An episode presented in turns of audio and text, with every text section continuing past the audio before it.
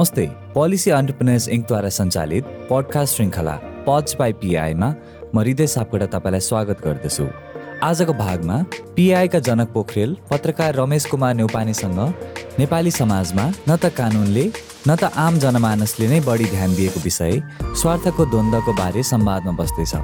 न्युपानेको गत साउन एक्काइस गते हिमाल खबर पत्रिकामा एकै घरानाको सर्वत्र लगानी जताततै स्वार्थको द्वन्द्व नामक खोजमूलक लेखलाई आधार लिई स्वार्थको द्वन्द्वको अवधारणा र यो कसरी भ्रष्टाचारसँग सम्बन्धित छ भन्ने विषयमा अन्वेषण गर्नेछन्। रमेश कुमार पेसाले एउटा पत्रकार हुनुहुन्छ। उहाँले त्रिभुवन विश्वविद्यालयबाट पत्रकारिता र आम सञ्चार र चिनको साङ्घाई स्थित थोङ्सी विश्वविद्यालयबाट दिगो विकास विषयमा स्नातकोत्तर गर्नुभएको छ। पत्रकारिता पेसामा उहाँ पछिल्लो चौध वर्षदेखि संलग्न हुनुहुन्छ र उहाँ अहिले हिमाल खबर पत्रिकासँग आबद्ध हुनुहुन्छ। हामी आशा गर्दछौँ तपाईँलाई आजको संवाद फलदायी लाग्नेछ।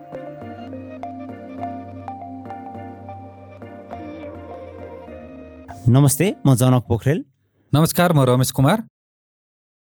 नमस्ते पोलिसी अन्टरप्रिनर्स इङ्क पिआईद्वारा सञ्चालित पोलिसी डिस्कसन सिरिज नीति छलफल श्रृङ्खला पचको दोस्रो सिजनको पहिलो नेपाली एपिसोडमा म जनक पोखरेल तपाईँलाई स्वागत गर्दछु। रमेशजी यहाँलाई आज पच बाई पिआईको भागमा दोस्रोचोटि स्वागत छ। धन्यवाद। हाम्रो श्रोताहरूलाई जानकारी गरौँ। योभन्दा अघि पनि हामीले प्रकृति दोहनको धन्दा भनेर गत सिजनमा पनि रमेशजीलाई चाहिँ होस्ट गरिसकेका छौँ। त्यसमा पनि हामीले एकदम गहन छलफल गरेका थियौँ र यदि तपाईँले त्यो एपिसोड सुन्नु भएको छैन भनेदेखि त्यो सुन्नलाई पनि म हार्दिक अनुरोध गर्न चाहन्छु। हाम्रो आजको मुख्य विषयवस्तुमा प्रवेश गर्नु अघि अब तपाईँ हालसालै चाहिँ केमा व्यस्त हुनुहुन्छ केमा इङ्गेज हुनुहुन्छ अलिकति बताइदिनुहोस् न। म पेसाले पत्रकार भएको हिसाबले मैले गर्ने विषय हरूसँग सम्बन्धित रिपोर्टिङकै काम गरिरहेको छु खास गरी ब्याङ्क तथा वित्तीय संस्था र पछिल्लो समयमा नेपाल सरकारले गरिरहेको निर्णयहरू चाहिँ को नीतिगत त्यसको अभ्यास कस्तो भइरहेको छ र त्यसले कस्तो प्रभाव पारिरहेको छ भन्ने विषयमा रिपोर्टिङहरू गरिरहेको छु। गजब। मलाई चाहिँ यो आफू म पब्लिक पोलिसी सार्वजनिक नीतिको विद्यार्थी भएकोले गर्दा साथसाथै अब यहाँ पनि यो सुशासनको विषयमा भ्रष्टाचारका विषयहरूमा यसरी यस्तो विषयहरूमा काम गर्ने भएकोले गर्दाखेरि चाहिँ तपाईँको काम साह्रै रमाइलो लाग्छ। र म हाम्रा श्रोताहरूलाई पनि हिमाल खबर पत्रिकामा रमेश कुमारका लेखहरू खोजी खोजी पढ्नको लागि आग्रह गर्छु। यी लेख अनुसन्धानात्मक हुन्छन् त्यसले खोजमूलक हुन्छन् त्यसले धेरै ज्ञान पनि प्रदान गर्छ र हाम्रो समाजलाई बुझ्नलाई पनि सहयोग गर्ने गरेको हुँदा त्यो पढ्नको लागि आग्रह गर्छु। अब हामी आजको हाम्रो संवादको विषयवस्तु प्रवेश गरौँ। हाम्रो पोर्ट्सको यो दोस्रो संस्करणमा आउँदो मङ्सिर तेइस अथवा डिसेम्बर नौका दिन मनाइने अन्तर्राष्ट्रिय भ्रष्टाचार विरुद्ध दिवसको अवसर पारेर भ्रष्टाचारसँग सम्बन्धित विभिन्न आयामलाई समातेर केला केलाउँदैछौँ। यो भ्रष्टाचार भन्ने विषय कस्तो छ भने हाउजी जस्तो। जसले नेपाल र नेपालीलाई सधैँ पिरोली राख्छ। यसका विभिन्न पाटाहरू हाम्रो दोस्रो संस्करण सुरु भएसँगै अङ्ग्रेजी भाषाका पोर्ट्सको एपिसोडमा पनि हाम्रा श्रोताहरूले सुनि नै रहनु भएको छ। तर आज हामीले यहाँ गर्ने संवाद अलिकति पृथक छ। के मानेमा भने यसबारेमा नेपाली समाजमा न त कानुनले न त आम जनमानसले नै बढी ध्यान दिएको पाइन्छ। र यो विषय हो स्वार्थको द्वन्द्व रमेशजी यो स्वार्थको द्वन्द्व अथवा अङ्ग्रेजीमा जसलाई हामी कन्फ्लिक्ट अफ इन्ट्रेस्ट भनेर पनि चिन्दछौँ यो भनेको चाहिँ के हो? सरल भाषामा यसलाई अलिकति बुझाइदिनुहोस् न छोटोमा। म यो विषयको अध्यता होइन खालि मैले कन्फ्लिक्ट अफ इन्ट्रेस्टसँग सम्बन्धित विषयहरूमा रिपोर्टिङहरू गरेको आधारमा मेरो अनुभवहरू र मैले रिपोर्टिङमा पाएका कुराहरू म पस्किन चाहन्छु। मेरो बुझाइमा यो स्वार्थको द्वन्द्व जटिल विषय हो झेलिएको विषय हो। खास गरी यसलाई सजिलो तरिकाले कसरी भन्न सकिएला भने सार्वजनिक जिम्मेवारी भएका व्यक्तिहरूले सार्वजनिक पद धारण गरेका व्यक्तिहरूले गरेका निर्णय अथवा निर्णय प्रक्रियाले उनीहरू उनीहरूको पारिवारिक सदस्य नातेदार साथी अथवा उनीहरूसँग सम्बन्धित कम्पनीहरू लाभान्वित हुन्छन् प्रत्यक्ष र अप्रत्यक्ष रूपमा भनेदेखि त्यसलाई स्वार्थको द्वन्द्व भन्नु उचित हुन्छ होला। अथवा त्यो खालको लाभ पाउने जोखिम त्यो सम्भावना छ भने पनि त्यसलाई स्वार्थको द्वन्द्वको तहमा राख्न सकिएला यसमा सार्वजनिक निकाय अथवा सार्वजनिक पद धारण गरेका व्यक्ति मात्रै होइन विभिन्न सङ्गठित संस्थाहरू उनीहरूले गर्ने निर्णयहरू र जसको अन्तत्वगत्वा प्रभाव अथवा असर आम सर्वसाधारण नागरिकमा पर्छ ती सबै विषयहरूसँग चाहिँ यो दायरा यसको सीमाभित्र हटाउँछन् भन्ठान्छु म। स्वार्थको द्वन्द्वलाई त्यसो भए एक किसिमको भ्रष्टाचार भन्न मिल्छ कि मिल्दैन त? कि यो भ्रष्टाचारको सूचक अथवा परिणाम चाहिँ हो? मैले बुझेसम्म स्वार्थको द्वन्द्व भ्रष्टाचार नै हो। एक खालको भ्रष्टाचार कै कोटीभित्र यसलाई राखिनुपर्छ होला। किनभने यसको भौतिक अथवा आर्थिक लाभ निर्णय गर्ने व्यक्ति अथवा त्यो प्रक्रियामा जोडिएको व्यक्तिले पाएको हुन्छ अथवा पाउने सम्भावना हुन्छ। जसले गर्दा यो भ्रष्टाचारकै एउटा पाटो हो निसन्देह। तर यसको नेपालमा हाम्रोमा भ्रष्टाचारको कोटीमा राखेर यसलाई कारवाही गर्ने अथवा त्यो दण्डित गर्ने त्यो प्रक्रियाहरूमा कानुनी पाटोमा अथवा त्यो अभ्यासमा कमजोर अभ्यास छ हाम्रो। हामी कानुनी पाटाहरू पनि स्वार्थको द्वन्द्वसँग सम्बन्धित त्यसलाई पनि अहिले खेलाउने नै छौँ। अहिले यो जस्तै स्वार्थको द्वन्द्वलाई अझ मजाले केलाउँदा यो कुन कुन क्षेत्रमा हुन्छ? यसलाई अब जस्तै यो तपाईँले सार्वजनिक क्षेत्र अलिकति बढी जोड दिइरहनु भएको छ। यो सरकारी सार्वजनिक सङ्घ संस्थामा मात्र अथवा क्षेत्रमा मात्रै लागु हुने हो कि निजी क्षेत्रमा पनि हुन्छ? र यसको प्रभाव चाहिँ अब कस्ता हुन्छन्? र कसलाई ती प्रभाव पर्छ? यो निसन्देह सार्वजनिक पदमा बसेका व्यक्तिहरूले गर्ने निर्णय प्रक्रियासँग सम्बन्धित हुने भयो धेरै जसो जसले गर्दा त्यसको लाभ उनीहरू अथवा उनीहरू सम्बद्ध व्यक्ति पारिवारिक सदस्य कम्पनीले पाउँछन् भनेर मैले अघि नै भनिसकेँ। यो खास गरी विभिन्न तहमा राखेर हेर्न सकिन्छ यसलाई जस्तो सुरुमा कानुन निर्माणको प्रक्रियामा कानुन निर्माण गर्ने ठाउँमा बसेका व्यक्तिहरूले बनाउने कानुनले त्यसको लाभ उनीहरू अथवा उनीहरूसम्म सम्बन्धित कम्पनीले पायो भने त्यसलाई स्वार्थको द्वन्द्व भन्न सकिने भयो अथवा निर्णय गर्ने निर्णय प्रक्रियामा सम्बन्धित व्यक्तिहरूले गर्ने निर्णयलाई पनि त्यसरी हेर्न सकिने भयो। त्यसै गरी नियुक्तिहरूमा पनि यो धेरै दिन्छ। सार्वजनिक क्षेत्रका नियुक्तिहरू सार्वजनिक संस्थानहरूका नियुक्तिहरूमा चाहिँ स्वार्थ जोडिने व्यक्तिहरूको नियुक्ति र त्यस त्यो निर्णयबाट उनीहरू आफै अथवा आफू सम्बद्ध कम्पनीहरू लाभान्वित हुन्छन् भने यो पनि स्वार्थको द्वन्द्व हुने भयो। यसबाहेक व्यक्तिगत लाभका कुराहरू निर्णय गरिदिए अथवा नगरिदिए बापत हुने लाभहरू ती कुराहरू पनि स्वार्थको द्वन्द्वभित्रै अटाउने भए। सँगसँगै विभिन्न सङ्गठित संस्थाहरू जो जो चाहिँ नि जसको गर्ने निर्णयहरू अथवा उनीहरूको त्यो प्रक्रियाको त्यसबाट प्रभाव आम नागरिकलाई पर्छ त्यस्तो खालको सङ्गठित संस्था अथवा निजी क्षेत्र पनि यसको दायरामा उठ्छन् उदाहरणको लागि भनौँ कोही व्यवसायी कसैले ब्याङ्क आफैले चलाउँछ र घुमाउरो तरिकाले बाट त्यो ब्याङ्कबाट ऋण लिने अथवा मिलेमत्वमा अर्को ब्याङ्कबाट ऋण लिने त्यो त्यो प्रक्रियाहरू चाहिँ यसमा सार्वजनिक निकाय सार्वजनिक पद धारण गरेको व्यक्ति त हुँदैन तर त्यहाँ पनि सार् स्वार्थको द्वन्द्व चाहिँ भइरहेको जस्तो देखिन्छ। भनेपछि जस्तै तपाईँको तपाईँले जस्तै अहिले ब्याङ्कहरूको कुरा ल्याउनु भयो ब्याङ्क चाहिँ एउटा पब्लिक कम्पनी हो पब्लिक कम्पनी त्यहाँनिर त्यहाँनिर त्यहाँको भएको पैसा त पब्लिकको त्यसले गर्दाखेरि त्यहाँनिर स्वार्थको द्वन्द्व आकर्षित भयो। यदि उनीहरूले आफ्ना मान्छेहरू त्यसरी हाल्ने गर्ने गर्न थाले भनेदेखि अथवा आफ्नो मान्छेलाई लाभ हुने खाले कुरा गर्न थाले। तर जस्तै एउटा सामान्य इक्जाम्पल जस्तै मैले एउटा पसल खोलेँ होइन? एउटा व्यवसाय केही सञ्चालन गरेँ र मेरो आफ्नो भाइलाई होइन? अथवा कोही एकजना चिनेकोलाई? मैले चाहिँ आफ्नो उसमा चाहिँ त्यहाँनिर राखेँ भने यहाँ पनि स्वार्थको द्वन्द्व हुन्छ त? त्यसलाई स्वार्थको द्वन्द्व भन्न नमिल्ला। त्यो किनभने व्यक्तिगत व्यक्तिगत व्यवसाय जसले त्यो तपाईँले गरेको निर्णयले अथवा त्यो निर्णय प्रक्रियाले आम सर्वसाधारणलाई त्यसको प्रभाव पर्दैन भनेदेखि त्यसमा चाहिँ नि स्वार्थको द्वन्द्व हुँदैन। मैले बुझेसम्म म उदाहरण दिएर यसलाई प्रश्नाउँछु केही समय अगाडि घोराई सिमेन्ट भन्ने एउटा सिमेन्ट कम्पनीले सार्वजनिक प्राथमिक सार्वजनिक निष्कासन आइपिओ जारी गर्यो प्रिमियम मूल्यमा। त्यो कम्पनीको त्यो आफैमा सार्वजनिक कम्पनीको रूपमा स्थापना हुनलाई पब्लिकलाई सेयर उसले अफर गर्दै थियो। त्यो कम्पनीको क्रेडिट रेटिङ जसको साख मूल्याङ्कन गरेको थियो एउटा केयर नेपाल भन्ने क्रेडिट रेटिङ एजेन्सीले।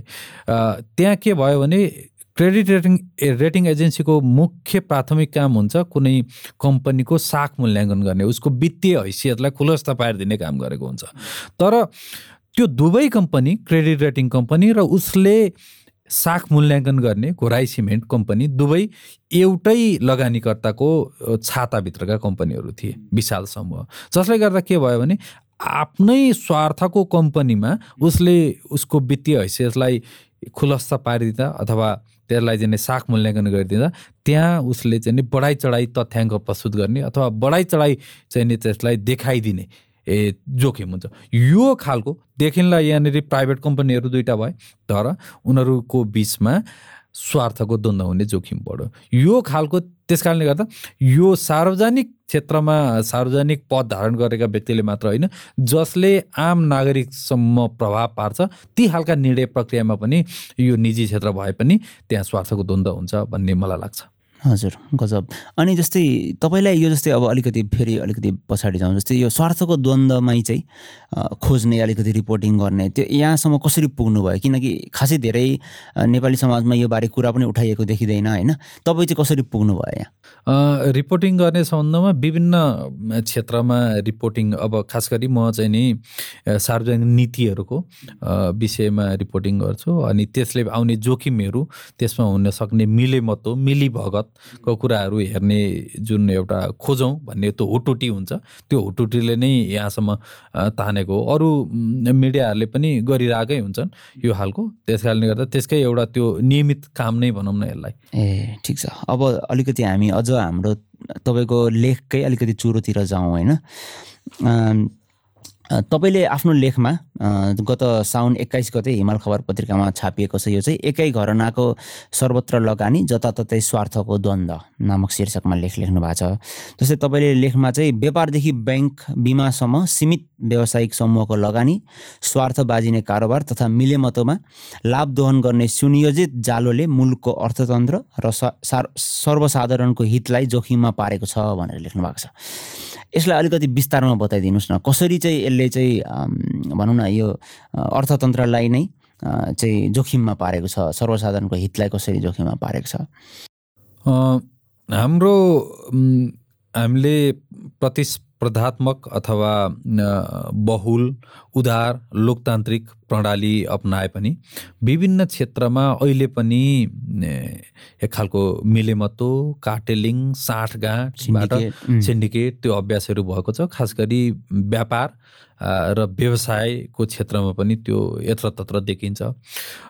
यो मैले औल्याउन खोजेको इङ्गित गर्न खोजेको कुरा के हो भनेदेखि हाम्रो व्यवसायको जुन खालको संरचना छ व्यवसायमा संलग्न जो घरानाहरू व्यक्तिहरू हुनुहुन्छ सीमित समूहहरू व्यक्तिहरू हुनुहुन्छ जसको चौथर्पी लगानी छ।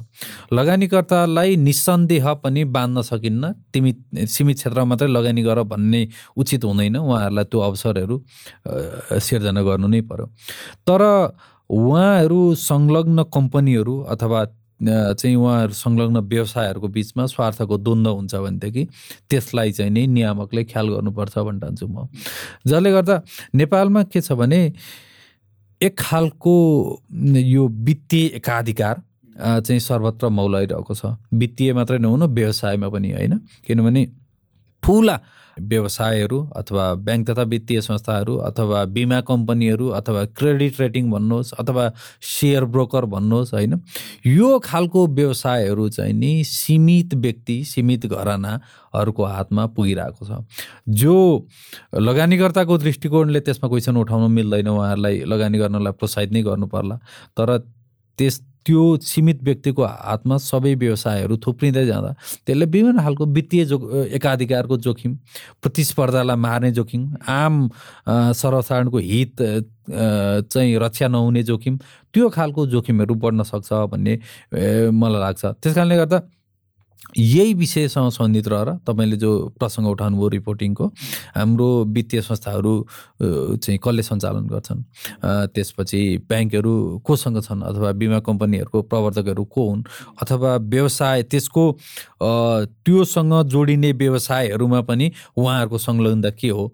त्यसपछि गएर यो खालको कुराहरूमा चाहिँ मैले हेर्न खोजेको थिएँ होइन?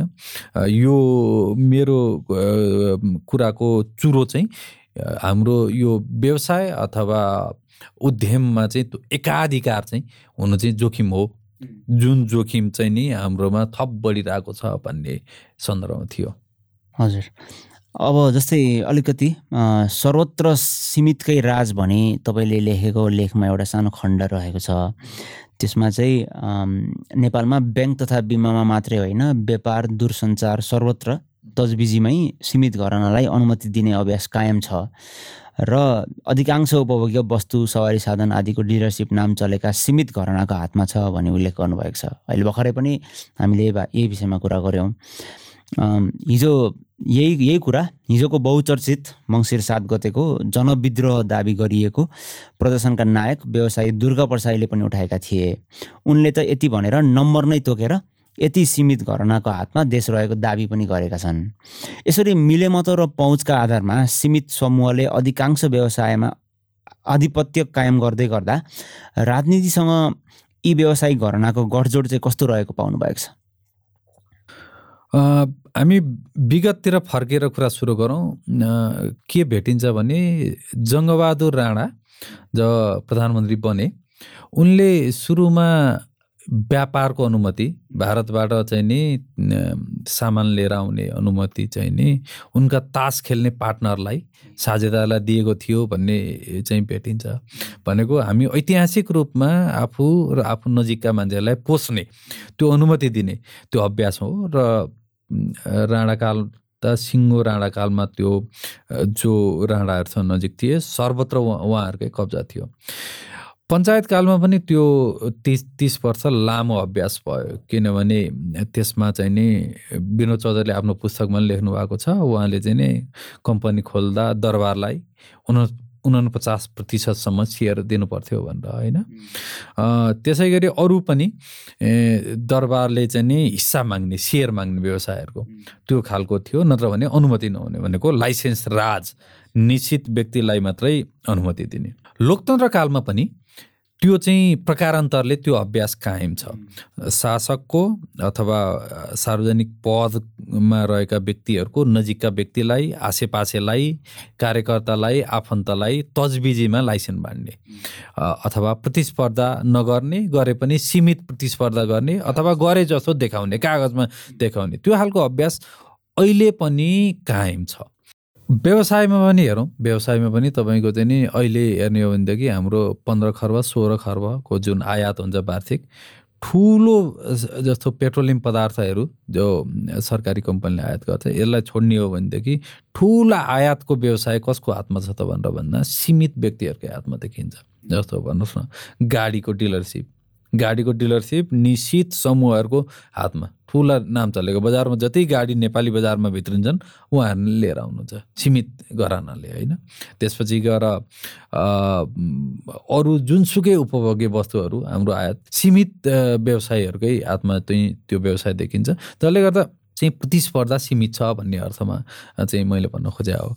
अब दुर्गा प्रसाईले जो अहिले विभिन्न इस्यु उठाएर उहाँको आन्दोलन भइरहेको छ उहाँले चाहिँ एउटा समुदाय नै लक्षित गरेर निश्चित समुदायले अर्थतन्त्र कब्जामा लिएको भनेर भनिरहनु भएको छ। म चाहिँ त्यसरी भन्दिनँ किनभनेदेखि एउटा यो सीमित समुदाय अथवा घर परिवारले यो कब्जामा लिएको भनेर उनीहरूतिर दोष लाउनुभन्दा हामी चाहिँ नियामकतिर अथवा सरकारतिर जसले कानुन बनाउँछ उहाँतिर फर्किनुपर्छ भन्न ठान्छु म। किनभनेदेखि त्यो यदि मिले मात्र पहुँच हो भने पनि त्यो व्यवसायको होइन त्यसलाई प्रतिस्पर्धात्मक बनाउने त्यो व्यावसायिक वातावरण फैलाउने अथवा त्यो लाइसेन्स राजलाई हटाउने त्यो जिम्मेवारी चाहिँ कानुन बनाउने ठाउँमा भएको अथवा कार्यकारी अधिकार भएको अथवा नीति निर्माण गर्ने ठाउँमा भएको अथवा नियामकहरूको हुन्छ। त्यसले गर्दा त्यसरी हेर्नुपर्छ पर्छ होला भन्न ठान्छु म। र यो जुन तपाईँले व्यावसायिक र राजनीतिक गठजोडको कुराकानी गर्नुभयो। त्यो जोखिम सधैँ छ।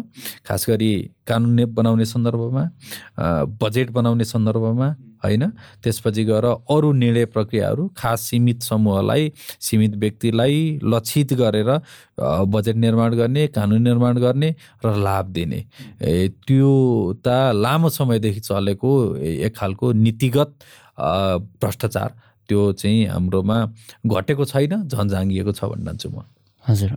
यो के भन्छ राजनीति र व्यवसाय भनौँ न व्यवसायिक घरनाहरूको गठजोड चाहिँ जस्तै अलिकति अब निर्वाचनताका व्यवसायीहरूले राजनीतिज्ञहरूलाई चाहिँ चन्दा दिएर अथवा के गरेर होइन उनीहरूको निर्वाचन खर्च सम्हालेर सहयोग गर्ने र पछि राजनीतिज्ञहरूले चाहिँ व्यवसायीहरूलाई मिल्ने हिसाबले सहयोग गर्ने भन्ने त्यो एउटा अवधारणा पनि रहिआएको छ। अब जस्तै यो फलोअपमा यो जस्तै यो गठजोडले यस्तो किसिमको यो राजनीतिक र व्यावसायिक घरनाहरूको गठजोडले नीतिगत भ्रष्टाचार निम्त्याउँछ भनेर तपाईँले अहिले भर्खरै पनि भन्नुभयो। यो नीतिगत भ्रष्टाचार र स्वार्थको द्वन्द्वलाई चाहिँ कसरी छुट्याउन मिल्छ अथवा यिनीहरू बिचको अन्तर सम्बन्ध र भिन्नता के के छन्?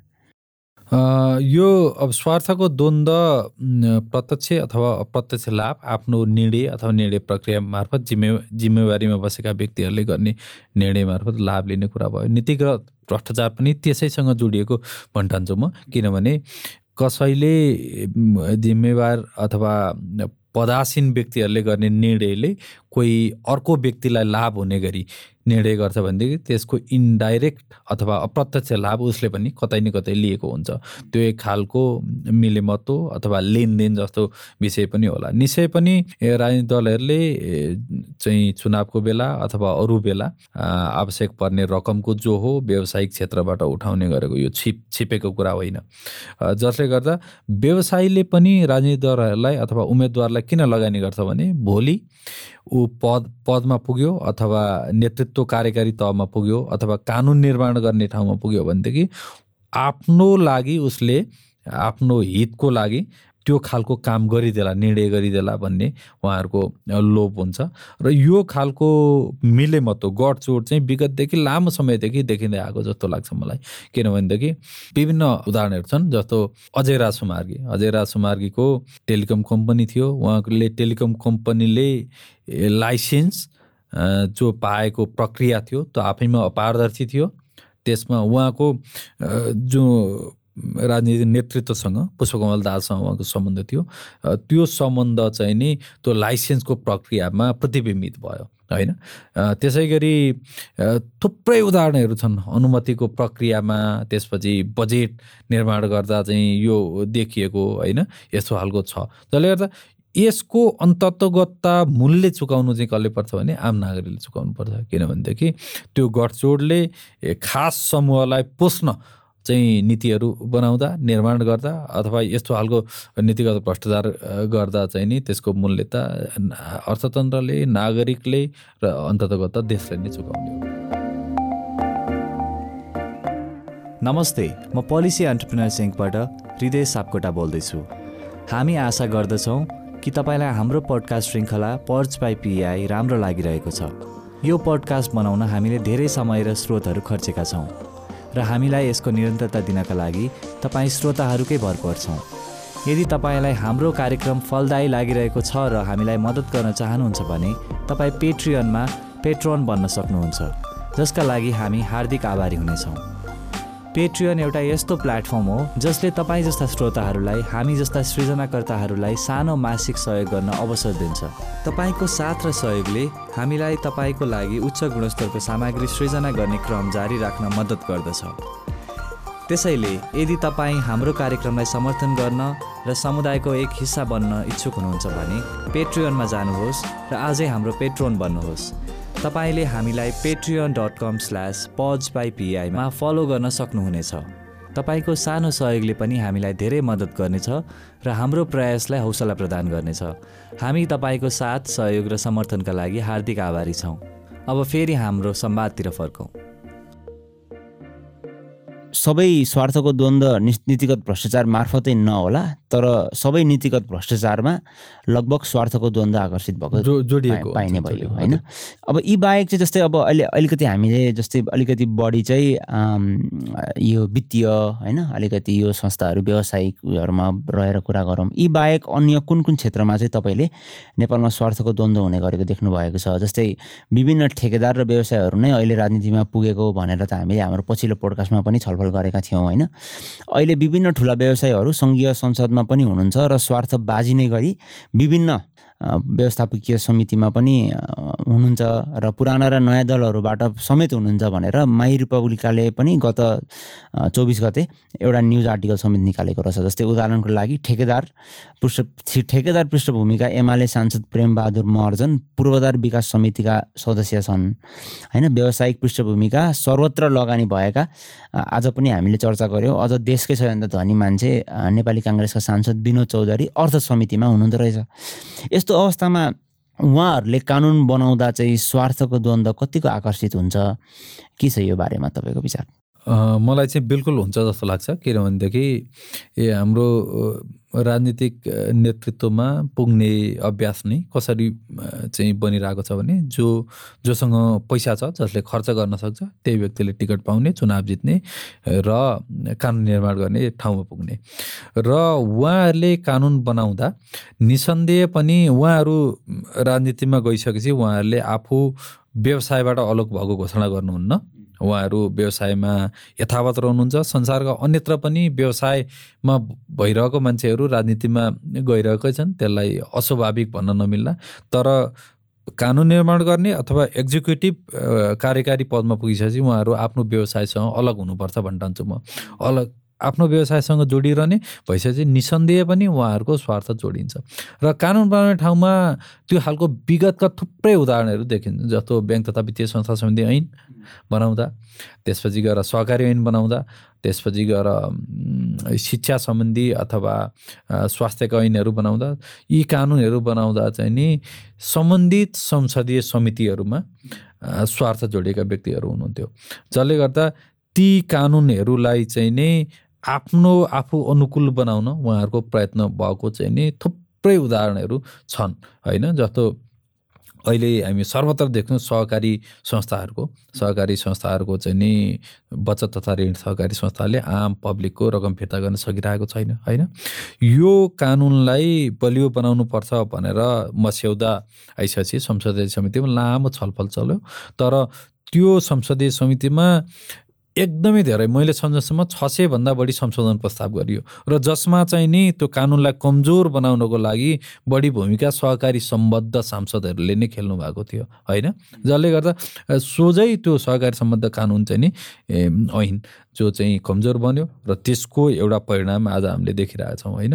ब्याङ्क तथा वित्तीय संस्थाको हकमा पनि त्यही हो। ब्याङ्क तथा वित्तीय संस्था सम्बन्धी ऐन जो बनाउने बेलामा त्यो संसदीय समिति अर्थ समितिमा विभिन्न ब्याङ्क तथा वित्तीय संस्थामा सम्बन्धित रहेको अथवा त्यसको सञ्चालक समितिमा हुनुभएको व्यक्तिहरू नै त्यसमा हुनुहुन्थ्यो र उहाँहरूले त्यो सम्बन्धित समितिमा त्यसलाई आफ्नो अनुकूल बनाउनुको लागि प्रयास गर्नुभएको थियो।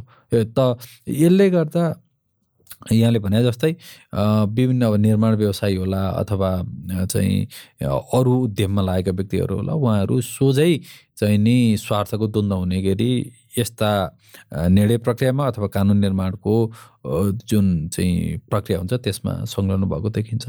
हजुर अब जस्तै व्यवस्थापिकामा त उहाँहरू कानुन निर्माण गर्नुहुन्छ होइन? कार्यकारी भूमिकामा हुनुहुन्न। जस्तै स्थानीय तहमा त जनप्रतिनिधिहरू नै कार्यकारी भूमिकामा हुनुहुन्छ। त्यहाँ चाहिँ स्वार्थको द्वन्द्व कतिको रहेको पाउनुभएको छ तपाईँले आफ्नो यो भनौँ न पत्रकारिताको अभ्यासमा? अथवा कतिको रहने रहेको पाउनु भएको छ अथवा रहने खतरा देख्नु भएको छ स्थानीय तहमा चाहिँ?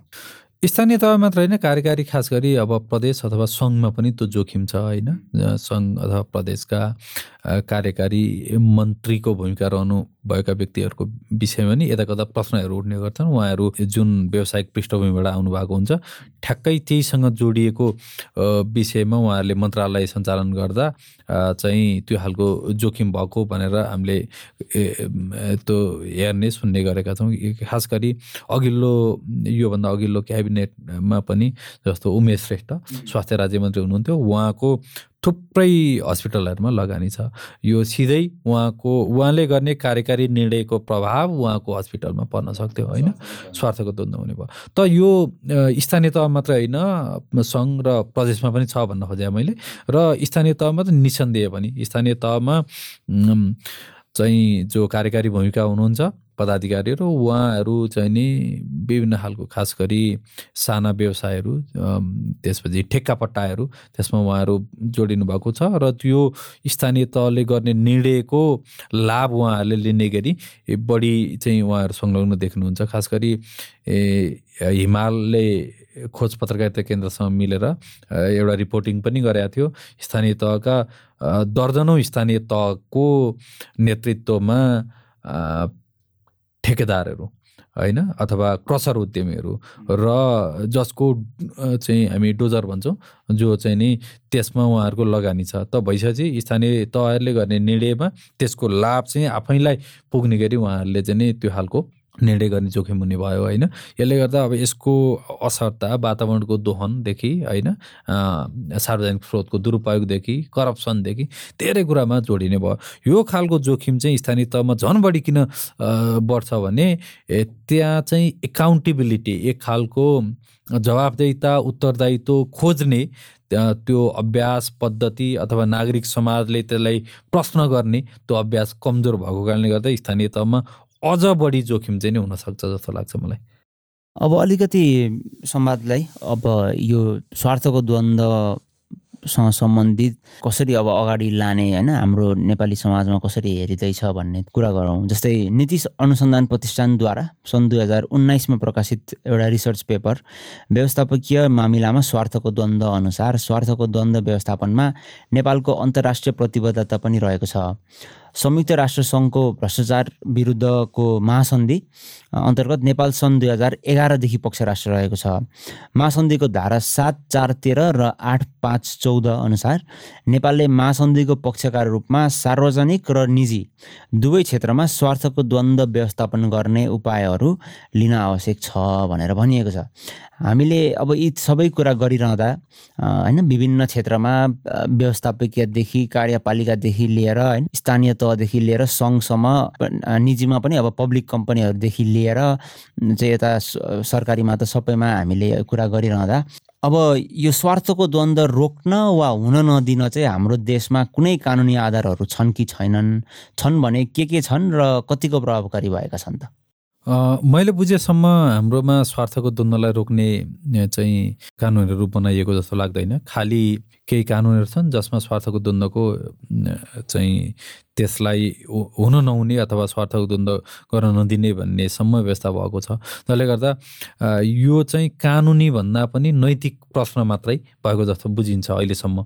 किनभने स्वार्थको द्वन्द्व भयो भनेदेखि त्यसको दण्ड सजाय के हुने अथवा कारवाही प्रक्रिया कसरी चल्ने भन्ने यो हालको परिकल्पना गरेको जस्तो लाग्दैन।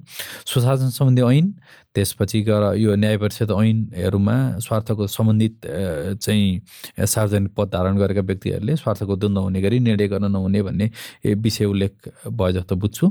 त्यसै गरी यो संसदका नियावलीहरू सङ्घीय संसदको प्रतिनिधि सभा र राष्ट्रिय सभाका नियावलीहरूमा पनि सम्बन्धित समितिहरूमा संसदको समितिहरूमा स्वार्थको द्वन्द्व हुने गरी सांसदहरू चाहिँ उहाँहरूले आफ्नो खुलाउनु पर्ने भन्ने व्यवस्था भएको तर त्यसलाई रोक्न अथवा स्वार्थको द्वन्द्व भयो भने कस्तो खालको कानुनी प्रक्रियामा जाने अथवा दण्डित कसरी गर्ने भन्ने विषयहरू छैन। जसले गर्दा यो स्वार्थको द्वन्द्व सम्बन्धी चाहिँ नि बलियो कानुनी आधारहरू अथवा त्यसलाई चाहिँ नि हेर्ने औल्याउने त्यो खालको इन्स्टिट्युसन संस्थाहरू हामीले बनाउनु बनाइरहेको छैनौँ। यहाँले भने जस्तै संयुक्त राष्ट्र सङ्घीय महासन्धिमा नेपाल पक्ष राष्ट्र पक्ष राष्ट्र भइसकेपछि नेपालले यो सम्बन्धी कानुनी संरचना कानुनी आधार र संरचना बनाउने भनेर पनि तयारी गरेको जस्तो लाग्छ तर त्यो अहिलेसम्म भएको जस्तो लाग्दैन। त्यसले गर्दा यो चाहिँ बढी रूपमा स्वार्थको द्वन्द्व हाम्रोमा चाहिँ नैतिक प्रश्न मात्रै हो भनेर व्याख्या गरेको जस्तो लाग्छ तर यो नैतिक मात्र होइन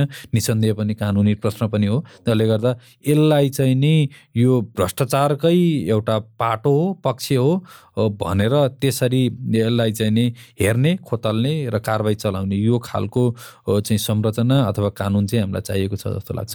अनि जस्तै यो अब जस्तै नेपालमा त हामीले खासै धेरै कानुनी आधार भेटेनौँ भनेपछि र जस्तै संसदीय के अरे व्यवस्थापिकामा हुँदाखेरि पनि समितिहरूको लागि हुँदाखेरि पनि त्यहाँ अभ्यास चाहिँ पाइएन होइन? जस्तै अन्तर्राष्ट्रिय समुदायमा चाहिँ यो स्वार्थको द्वन्द्वलाई कसरी व्यवस्थापन गरिएको पाउनु भएको छ? यदि तपाईँलाई काहीँ थाहा छ भने होइन? त्यस मानेमा नेपाल कहाँ उभिन्छ र अब त्यसलाई चाहिँ अब नेपालले चाहिँ यस पाटोमा सबल भई भ्रष्टाचार नियन्त्रण गर्न के गर्न जरुरी छ? बेला बखत हामी सुन्छौँ नि समाचारमा अथवा अरू पेपरहरू पढ्दा।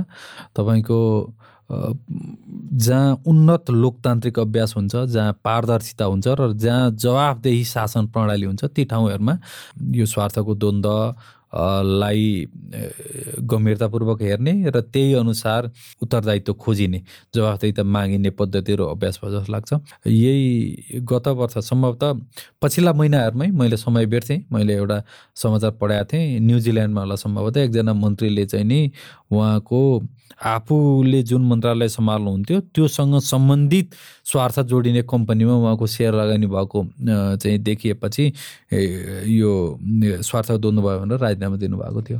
त्यो खालको चाहिँ थुप्रै ठाउँमा अन्यत्र पनि विभिन्न पदाधिकारीहरूले राजीनामा दिएको अथवा राजीनामा दिन बाध्य पारिएको चाहिँ अभ्यासहरू उन्नत लोकतान्त्रिक प्रणाली भएको ठाउँमा त लामै समयदेखि यो प्रचलित यो अभ्यास छ जस्तो लाग्छ। र मैले बुझेसम्म खास गरी अमेरिका अथवा युरोपका देशहरूमा यो सम्बन्धी बलिया कानुनी आधारहरू कानुनहरू र त्यो खालको संरचनाहरू पनि बनाएको छ जस्तो लाग्छ। हाम्रोमा चाहिँ अघि नै हामीले छलफल गरिसक्यौँ।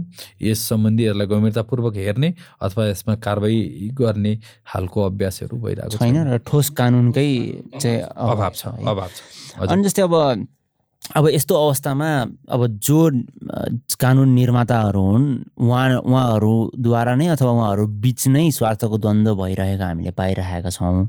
यस्तो अवस्थामा अरू सरकारवाला पक्षहरू जस्तै आम नागरिक अथवा नागरिक समाज होइन? अनि उहाँहरूले चाहिँ स्वार्थको द्वन्द्व लगायतका भ्रष्टाचार नियन्त्रण तथा सार्वजनिक स्रोत साधनको संरक्षण र सही उपयोग र व्यवस्थापनका निम्ति चाहिँ कस्तो भूमिका निर्वाह गर्न आवश्यक छ? मलाई लाग्छ हाम्रो समाज कम प्रश्न सोध्ने समाज हो। सुरुमा लोकतान्त्रिक प्रणालीमा नागरिकले को जुन संविधानले रक्षा गरेको संविधानले नै प्रत्याभूत गरेको अधिकार हुन्छ। वाक तथा व्यक्ति स्वतन्त्रता प्रश्न सोध्ने ए स्वतन्त्रता त्यो नागरिकले पनि अभ्यास गर्नु पऱ्यो हामी चाहिँ नि खासमा प्रश्न सोध्ने समाज भए हो जस्तो मलाई लाग्दैन भन्ठान्दिनँ म। किनभने प्रश्न गर्ने त्यसलाई चाहिँ नि जिम्मेवार बनाउने उत्तरदायित्व खोज्ने प्रणाली हामीले अभ्यास गरिरहेको छैनौँ। जसले गर्दा यो खालको भ्रष्टाचार अथवा स्वार्थको द्वन्द्व यी कुराहरू चाहिँ नि झाँगिएको मौलाएको जस्तो लाग्छ। किनभने समाजमा हामी चाहिँ नि एक खालको भ्रष्टाचारलाई अनुमोदन गरिरहेको छौँ। त्यो अनुमोदन कसरी भने निर्वाचनमा हामी चाहिँ त्यो उम्मेदवारको पृष्ठभूमि उसको चाहिने उसले समाजलाई दिन सक्ने योगदान सामर्थ्य र उसको सार्वजनिक सेवाको प्रतिबद्धता यो कुरा नहेरिकन हामी चाहिँ धेरै ठाउँमा विभिन्न तरिकाले प्रभावित भएर भोट हाल्ने होइन? त्यो त लामै समयदेखि चर्चामा रहेको कुरा भइहाल्यो। ओभरनाइट रातारात कोही व्यक्ति चाहिँ नि धनी भयो भने हामी हामी एउटा अभ्यासमा हेरौँ न भयो भने हामी प्रश्न सोध्दैनौँ। उसले उसले कसरी धन आर्जन गर भनेर कसैले पनि उसको उसको त्यो सन्देहास्पद धनलाई प्रश्न गर्ने हाम्रो अभ्यास होइन। हामी चाहिँ नि एक खालको शक्ति र पैसाको पुजारी हौँ। हामीले चाहिँ नि त्यो त्यसरी रातारात कसैले सन्देहास्पद तरिकाले पैसा कमाएछ भने पनि उसलाई चाहिँ नि सम्मान गर्छौँ। भनेको प्रश्न सोध्दैनौँ होइन? त्यसले गर्दा यो भ्रष्टाचारले एक खालको सार्वजनिक सम्मति मौन सम्मति पाएको जस जस्तो लाग्छ मलाई हाम्रो समाजमा। जसले गर्दा मलाई के लाग्छ भनेदेखि यो खालको भ्रष्टाचारलाई रोक्ने अथवा हुन नदिने त अथवा भ्रष्टाचार गर्न खोज्नेलाई एक खालको हच्किने वातावरण त नागरिकले नै तयार गर्नुपर्छ। प्रश्न सोध्ने सार्वजनिक निकायमा गरेका ती निकायहरूले गरेका अथवा पदाधिकारीले गरेका निर्णय चाहिँ सूचना माग्ने त्यसलाई पारदर्शी बनाउनलाई दबाब दिने यो खालको अभ्यासहरू चाहिँ चाहिएको छ भन्दछु म। यसमा खासमा नागरिक समाज प्रेस अथवा अरू समा समाजका जुन पक्षहरू छन् ती सबैको भूमिका आवश्यक हुन्छ। हजुर भनेपछि अब यदि भ्रष्टाचार हुँदैछ भनेदेखि त्यो भनेको सार्वजनिक स्रोतको दोहन हुँदैछ र त्यो भनेको हामी आम नागरिककै करबाट उठाइएको पैसा हो अथवा हाम्रो सार्वजनिक त्यो चाहिँ सम्पत्तिहरू हुन् भनेर त्यसमा जनताले चाहिँ आफू सजग भएर प्रश्न गर्ने आवाज उठाउने आफ्ना नेताहरूलाई होइन त्यसरी चाहिँ यसलाई चाहिँ अलिकति कम गर्न सकिन्छ भन्ने एउटा त्यो हो। अब जस्तै यही विषयवस्तुमा रहेर भनेपछि नागरिक आफूहरू पनि स्वार्थको द्वन्द्व बारेमा जानकार हुन जरुरी छ। अन्त्यमा यो स्वार्थको द्वन्द्व चाहिँ भनौँ न हाम्रा श्रोताहरूले पनि कसरी पहिचान गर्न सक्नुहुन्छ र आफू कसरी त्योबाट टाढा रहन सक्नुहुन्छ यो बारेमा पनि अलिकति केही भनिदिनुहोस् न। यो मलाई के लाग्छ भने एक खालको लक्ष्मण रेखा जो हुन्छ यो नैतिकताको लक्ष्मण लक्ष्मण रेखा त्यो आफैले गर्ने हो भन्ने ठान्छु म। त्यो सार्वजनिक यो स्वार्थको द्वन्द्व सरकारमा अथवा सार्वजनिक निकायमा बसेका व्यक्तिहरूको लागि मात्रै होइन। विभिन्न क्षेत्रमा पनि यो जोडिएको हुन्छ। उदाहरण लागि म मिडियामा काम गर्छु। प्रेसमा पनि त्यो हुन्छ। जस्तो खास गरी भनौँ न यो मिडियाको सञ्चालकहरू विभिन्न उहाँहरू पनि स्वार्थको द्वन्द्व हुने गरी विभिन्न कम्पनीहरूमा उहाँहरूको नि आबद्धता संलग्नता अथवा सेयरमा लगानी गर्ने।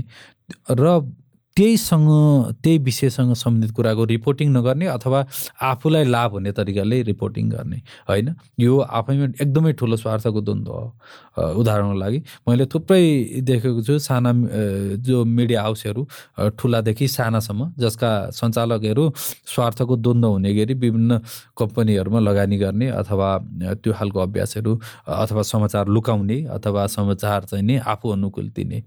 यो खालको त थुप्रै क्षेत्रमा छँदैछ। त्यस कारणले गर्दा नागरिकले आफ्नो नैतिकताको सबै कुरा कानुनी प्रश्न मात्रै पनि होइन होला स्वार्थको द्वन्द्व कानुनले मात्रै बन्देज गर्न मिल्ने कुरा पनि होइन होला।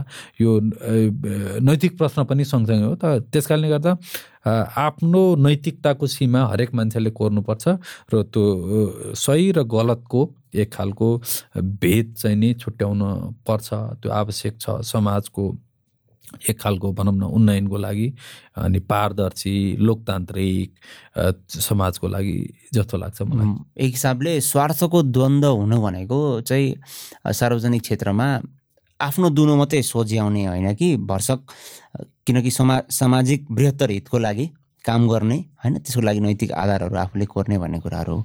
ठिक छ अब अन्त्यमा आजको विषयवस्तुमा हाम्रा श्रोताहरूलाई थप केही भन्न चाहनुहुन्छ भने थप अरू खास केही छैन तर पछिल्लो समयमा हाम्रो हाम्रो शासकीय प्रणाली सञ्चालनमा जुन खालको व्यथितिहरू भइरहेको जस्तो देखिन्छ त्यसमा चाहिँ थप नागरिकको तहबाट अथवा चाहिँ यसमा प्रश्न सोध्न सक्ने यो त्यो त्यो प्रश्न सोध्नुपर्ने आवश्यकता जस्तो देख्छु म।